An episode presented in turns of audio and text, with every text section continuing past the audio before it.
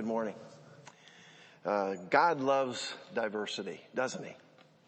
No two snowflakes are alike. You ever try to see that? Same is true of us, each one of us. He made us all different. We all have unique interests. We all have unique tastes. We all have unique desires. The interesting thing is how God puts us all together. People that are different, that is. You know, morning people marry night people. Is that the truth to that? Or, or, or neat parents have messy kids. Anybody have that? Yeah, I understand. God loves diversity. And diverse people often end up together. But the opposites attract. We know that. Opposites attract. But given enough time, opposites attack. It's true in your marriage. It's true with your children and family. It's true in the church. This morning we're going to discover what the Bible says about managing conflict. We need to learn this because many of us, as you well know, churches have not always demonstrated uh, the appropriate behavior when it comes to differences and disagreement. If you've been in a church for any length of time, you've been in conflict. That's almost guaranteed. Some churches, they fight over theology. Some churches fight over personalities. Some churches fight over music styles. And other churches sometimes fight over who used the forks on Thursday night and didn't put them back in the drawer in the church kitchen. You know, that kind of thing. If you ask the average person on the street why they don't go to church, usually two reasons come up. Number one is Christians are hypocrites. And number two is Christians are always fighting together with one another. Psalm 133 says this, Behold, how good and pleasant it is when brothers dwell in unity. That's the goal. Romans 12, 16 tells us, live in harmony with one another. Ephesians 4 says we're to be eager to maintain the unity in the spirit and the bond of peace. We will have conflict, but God's intention is that when conflicts do occur, we would follow his instructions to preserve the unity. It's a beautiful thing when brothers and sisters dwell in unity. They get along. So today, the Bible gives us six virtues for reducing conflict in our relationships with one another. Six ingredients, six attitudes. If you'll work on these, if you'll build these into your own life and into the relationships you have with others, your satisfaction for fulfillment in the relationships will dramatically increase and the conflict in your relationships with other people will dramatically decrease. And they're found in Colossians chapter 3, verses 12 to 14. So if your Bible there or your uh, smartphone, turn to Colossians 3, verses 12 to 14. We continue and I'll read it as you read along with me. Put on then, Paul writes, as God's chosen ones, holy and beloved, compassionate hearts, kindness, humility, meekness, and patience, bearing with one another, and if one has a complaint against another, forgiving each other, as the Lord has forgiven you, so you also must forgive. And above all these, you put on love, which binds everything together in perfect harmony. Well, what's interesting in, in, these virtues is that they are pictured as articles of clothing. And with our new identity in Christ, God has a new wardrobe for you. And so here's the point. Don't neglect to put on what God has laid out for you. Don't neglect to put on what God has bought for you. I want to quote that great theologian Rodney Dangerfield from of old who once said, I went to a fight and a hockey game broke out. Do you remember the hockey games of uh, years gone by, decades gone by? Maybe the Broad Street bullies? You're following the puck, you're trying to follow it on the black and white TV, and all of a sudden the gloves come off and the shirts are torn off, and then the helmets fly. By the time the referees get the guys into the penalty boxes, all you have on the ice is littered with sticks and gloves and all types of clothing. It's like that in conflict. The gloves come off. And then certain attitudes that ought to govern and steer the conversation, they're tossed down. And that's why he says in verse 12, put on then as God's chosen ones, holy and beloved. In other words, Dress with a wardrobe God bought you. Don't neglect to put on what God laid out for you to wear. The command from God is put them on. The motive to obey God's command is who we are in Christ, our new identity. We're chosen, holy set apart and beloved. Now anyone reading this letter in the region of Colossae would have, remind, would have been reminded of their newfound faith, especially when it comes to their baptism. Because when they would go down into the water, they would, they would take off their outer, worn out, torn, dirty garment, lay it aside. They'd go into the water. And when they come out of the water, they would be given this beautiful white robe to wear for the rest of the day among the people. And that new white robe was indicative of their new life. Well, you have a new life too in Christ. And so here today you have six pieces of clothing, clean, fresh, totally new, maybe never worn before by you, that you need to put on and that you need to wear in Christ in case a fight breaks out. And it will. So what do you wear to the fight? Well, here's what you put on. First you put on heartfelt compassion. As a kid, I would scare my mom. I used to love to do that. She'd be standing at the counter and hopefully not with a paring knife in hand. And I would come up from behind her and I would sort of, you know, get her in the side and the ribs and sort of say, boo! And she would turn around she says, oh, you scared me. Jay, stop doing that. And then I'd smile and then she'd smile, sort of. And then she'd turn around and go back to her work. Why didn't she belt me? Why didn't she scream at me? Because of her attitude towards me. She knew me. Before we even begin to deal with others, especially in conflict, we bring an attitude to the relationship. It's either going to be a tender attitude, one of compassion and respect, or it's going to be a cold attitude. Sometimes just by the look on your face says it all. Nothing more needs to be said. You've doomed the discussion from the very upstart. Why? Because we come with the wrong attitude. Colossians 3.12 we read, put them on as chosen, as God's chosen ones, holy and beloved, compassionate hearts. The word literally means tender, gentle, merciful in action.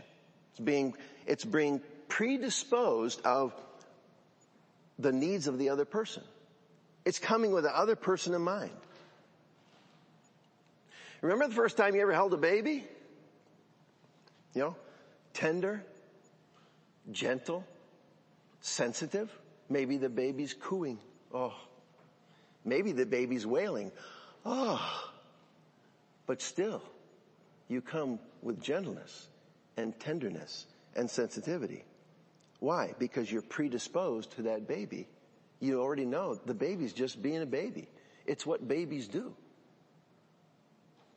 It's coming with tender hearts towards the other, regardless of how they are coming at us.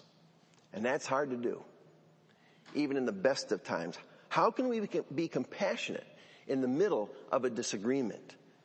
What makes it so difficult in, to be tender in our approach to people?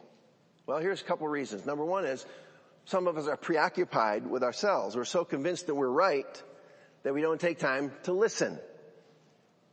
Write this down. Um, hurry is the enemy of tenderness. You ever try to be tender when you're in a hurry?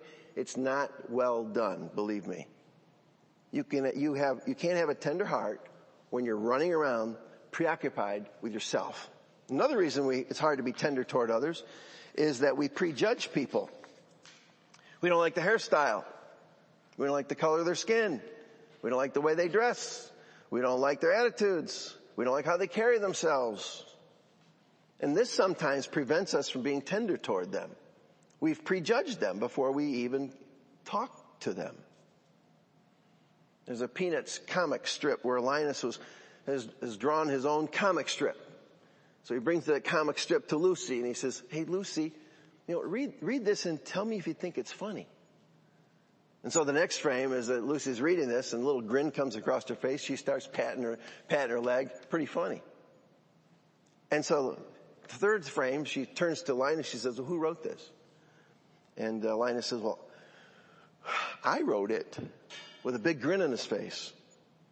And the last frame is Lucy taking the comic strip, wadding it up, throwing it down and said, well then I don't think it's very funny. You see, we come with that attitude. Sometimes we don't give people a chance just because of our predisposition or who we think they are. We don't hear the good that they have to say because we've already written them off. What attitude are you bringing to the fight? That's the first virtue to wear in reducing conflict in our relationships, be sensitive with an attitude of heartfelt compassion. The second virtue is this, put on kindness in your words and in your actions. Colossians 3:12. Put on then as God's chosen holy beloved compassionate hearts and kindness. Another version says clothe yourselves with compassionate hearts and put on kindness. Clothe yourself. It's your responsibility. It's what you are called to do. Don't neglect to put on what God has laid out for you to wear. If compassion is an attitude we bring to a relationship, then kindness is compassion in action. It translates into an attitude into action primarily in two different ways. Number one, by what we say to others, and number two, by how we act toward others. Listen to Ephesians 4. Let no corrupting talk come out of your mouths, but only such as good for building up as fits the occasion that it may give grace to those who hear. See, kindness means that you'll speak the truth, but that it'll be done so in a kind way. You say the truth, but you say it in such a way that it shows respect for the other person. But kindness isn't always shown through words. Kindness is also shown through our actions, how we act toward people. 1 John 3:18, little children, let us not love in word or talk, but in deed and in truth. When you're kind, you, you set off a ripple effect of kindness. When you're kind, the recipient who receives that kindness is more inclined to being, to be kind themselves. You've seen where this kindness is passed along. There was an owner of a, of a coffee shop who was surprised one morning when the customer came up and gave her uh, the money for the coffee and then she gave him too much money. She says, I'd like you to, I want to pay for the coffee for the person behind me. Oh, that was pretty nice. So she had a smile on her face. The next person comes up. She says, I got good news for you. Your coffee's already been paid for by that car that just pulled away. Really? Well, I'm going to pay for the coffee of the person behind me. And that morning, after 27 customers, it finally ended. But kindness begets kindness. See, what would happen if you consistently showed kindness? Even in the middle of a conflict. Now you may never know the full effect of that kindness, but I will guarantee that it will have an impact, it'll have an effect on other people. It will change the climate of your home. It'll change the climate in the church. And I'm going to be honest with you. I watch some people in this church and I try to imitate certain ones because they have a gift at being able to be kind no matter what's coming at them. This ability to approach others in conflict with grace and sensitivity. I learn from them. And I bet you can too. So keep an eye open for them. When in conflict, the gloves usually come off. Kindness goes out the window. Do you usually use, lose your cool? Are you just waiting for the next word they, they say so you can pounce on them? God has laid out for you what you are to wear. Be kind in your words and your actions. Number three, put on courageous humility. Courageous humility. Colossians says, put on, clothe yourselves with humility.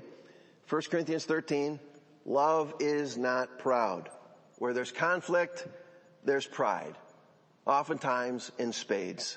And then along with, along with pride comes stubbornness, right? Let's say you and I are at, a, at the coffee shop and we're sitting across the table from each other and, and I'm sort of stubborn in my ways and you're stubborn in your ways. You got strong opinions. I have strong opinions and we get ourselves locked in this conflict. Our attitude becomes, I'm not backing down. And yours is no different. And what's the result? More anger, more conflict, more bitterness. Proverbs 13:10 says, "When pride comes, With, with pride comes only contention. It always does. And the opposite is also true. Humility diffuses arguments. Humility is the courage to say, I was wrong. Humility is being honest about one's weaknesses. Humility says, I got some flaws. Sometimes I have my blinders on. I don't have it all together. See, one of the best ways that you could diffuse conflict is to say, I don't have all the answers. James 1:19 My beloved brothers let every person be quick to hear slow to speak slow to anger You see sometimes all you have to do is listen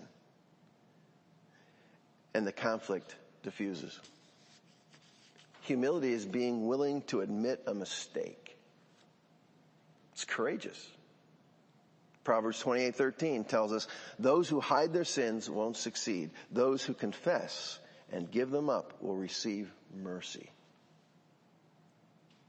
My advice to you and me is give it up. Give it up. Sometimes humility means saying the hardest three words you could ever muster. I was wrong. Tough to say, but, but that will diffuse conflict. Or, please forgive me. Or how about both? I was wrong. Please forgive me. When was the last time you said that and meant that with your spouse? Not as a quip, just to get things going along again, but truly, sincerely from the heart. And if you're, you're thinking about that, if the last time you said that was in 1998, then I think it's, it's, it's time to put it on. as one who's been chosen of God, holy, set apart by God, beloved of God, it's about time you put off the old and you put on the new. That you put off the anger and the wrath and the malice and the slander and the obscene talk, which Dave talked about last week in verse 9, and you put on the new. One of which is courageous humility. Fourthly, put on meekness. Meekness or quiet strength. We've just talked about how to handle conflict when you're in the wrong, but what about when you're in the right? That's almost harder, isn't it? I mean, what, what if you know what you're standing on is, is absolutely true and the other party is totally wrong? Well, Colossians 3 tells us how to handle this as well, with gentleness and meekness. Paul, when Paul uses the term, just like today, it really is not a term of our society. It's not a positive one. Our society looks at it and says, hmm. but in Colossians 3, that's how we handle it. Nobody aspired to it then, nobody aspires to it now, but it's exactly what is needed in conflict. What's the term mean? Well, the message translation says it well. It says, it uses the word quiet strength. It means that you're willing to take someone else's uh, feelings into account. I mean, you may be correct, but you're not necessarily asserting how correct you are. You're willing to make concessions. You're willing to place the relationship ahead of the issue at hand. And that's exactly what Jesus did. Time and time again. There are times when the issue is worth fighting for. When you're talking about national security, yes. When you're talking about the virgin birth, yes. But most of the time in our world, the issue becomes less important because our egos get more important. And it comes down to preferences. It's about what somebody else likes, or it's about different ways of doing things. Sometimes I don't even remember what the issue is. I just got a grudge, just hold a grudge toward them. That's all because, that's all it is. Don't be arrogant, but insist on getting your, uh, don't insist on getting your own way. Well, how do you do that? by putting on what Jesus wore every day of the life he was here on this earth. It comes from seeing the other person as more important than you are. Philippians 2, 3 and 4 commands us, do nothing out of selfish ambition or conceit, but in humility consider others as more important than yourselves. Everyone should not look out for their own interests, but rather to the interests of others. Be quiet in your strength. Be more concerned with others than with yourself. And when this happens, conflict amazingly begins to diffuse. Another word for this is really maturity. What's maturity? Well, maturity is when you, when your concern for other people is greater than your concern for yourself. And you're not mature until that's true in your life. The more selfish you are, the more immature you are. The more unselfish you are, the more mature you are. The more concerned you are with other people, the more maturity is on display in your life. And that's quiet strength or gentleness or meekness. Try, try wearing that the next time you uh, have a tizzy with your spouse. Are you quiet in your strength? Are you mature?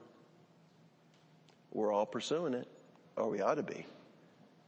And it all starts by putting it on. Putting it on. Try it. It might fit real well. Fifthly, patience. Put a governor on your temper. I said, patience, put a governor on your temper. I'm not talking about Governor Tom Wolf. I'm talking about I'm talking about when I drove a Euclid, an off-road dump truck when I was in college and I, I punched that throttle to go as fast as I could. This thing ought to really move. Boom, I punched the throttle and it just goes not very fast. Why? Because they put a governor on that to, to, to restrict how fast you can go. And maybe that was for my own good. Uh, I'm not sure. Actually, I was very disappointed in that. But w- whichever way you look at it, it, it was something good. It put a governor on that throttle. Well, when it comes to patience, you are putting a governor on your temper. Colossians 3, it continues, put on then or clothe yourselves with compassionate hearts, kindness, humility, meekness, and patience. And then Paul goes on to explain this, bearing with one another.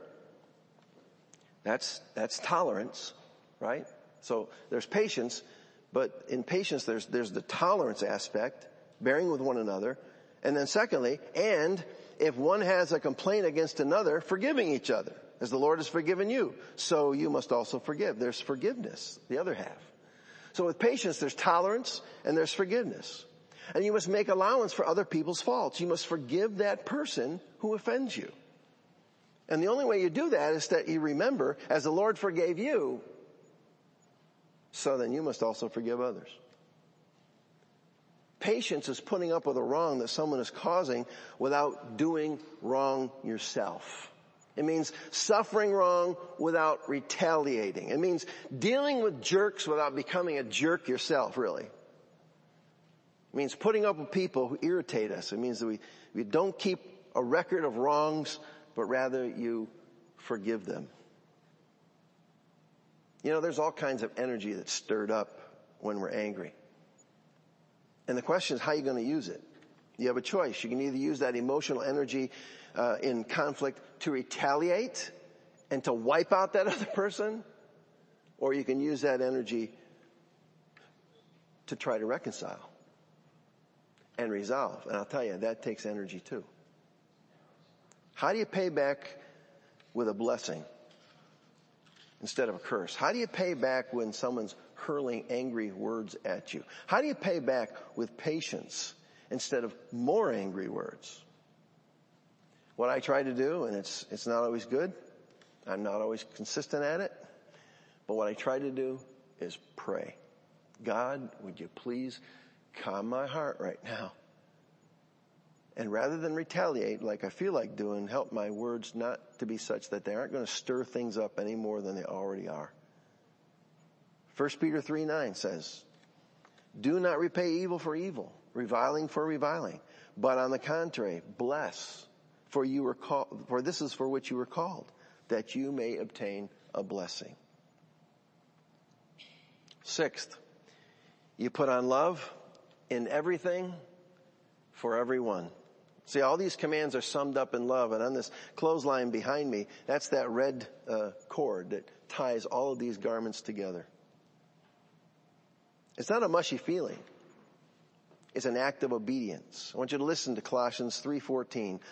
Above all these things, that is that is that is the most important piece of clothing to wear. Above all these things, you put on love, which binds everything together in perfect harmony. Here's how the message translation puts it, paraphrase rather. And regardless of what else you put on, wear love. It's your basic all-purpose garment. Never be without it. Love is the ultimate sign of the believer. It's the ultimate virtue of diffusing conflict and love trumps everything for everyone. The letter to Colossians was written to a very unique church, a, to a, a, church comprised of very diverse people.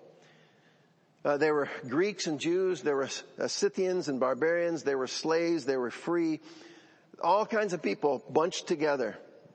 It doesn't sound too bad, but in put in our context, it's like holding the Republican convention in downtown Portland. The differences are too great. Conflicts were bound to happen. But let's just consider our church. God loves diversity at Grace Point. We're all different ages. We're all different backgrounds. We all have different personality types. And what makes sense to me might be gibberish to you. You don't get it. Conflicts are bound to happen. And when they do happen, the one thing that'll keep us all from splintering off is love. Love is what holds everything together. And if you don't have love, these other virtues won't do you any good. 1 Corinthians 13, Paul says, no matter what I say, no matter what I believe, no matter what I do, what's he say? I am bankrupt without love. 1 Peter 4, 8, above all, keep loving one another earnestly or continue to show deep love for each other. That's what the word earnestly would mean since love covers a multitude of sins. These are virtues. They're attitudes for diffusing conflicts, heartfelt compassion, kindness, courageous humility, quiet strength, patience, and love. So that when the gloves come off, these are the qualities you pick on, you pick up and put on. Now if you're, if you're a parent, or even if you're not a parent, I would encourage you to consider this book. It's called A Book of Virtues and uh, it's by it's edited by William Bennett, a treasury of great moral stories. And uh, in this book are all kinds of poetry stories that I would, you, you should read to your children. And I can't wait to have some grandchildren so that I can read them, read them to mine for sure. But it's a great book to pick up that speaks of these six virtues and more. Another thing I would encourage you to do is to, uh, is to pick up this, we talk about this in Discover Grace Point class, but this is a, uh, a leaflet that is called the Swiss Army Knife of Conflict responding to conflict biblically, put out by Peacemakers Ministry. It gives a compact and yet very thorough uh, view how to deal with conflict at all different levels in a God-honoring way.